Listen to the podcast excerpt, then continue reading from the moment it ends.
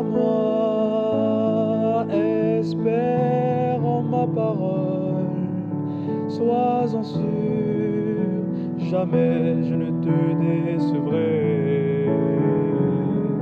Si tu recherches la vérité, voici pour toi la parole de sagesse.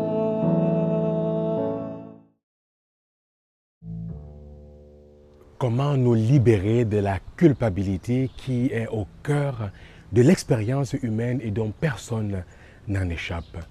Dans l'évangile de ce jour, nous voyons que le Christ, dans sa relation avec le paralytique, la personne paralysée, ne guérit pas seulement de toute souffrance physique, mais il libère également de toute culpabilité. Il commence, avant de le guérir, à lui dire « Tes péchés te sont pardonnés ».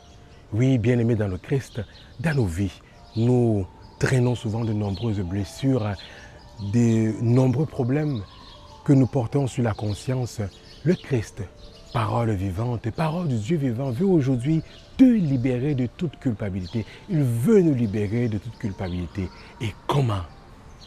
L'Église nous offre le sacrement de la réconciliation, qui est ce lieu où le Christ nous redit son amour, nous pardonne de tout péché, libère nos consciences de toute culpabilité.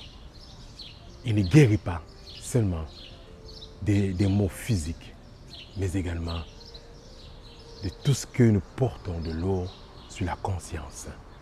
Amen.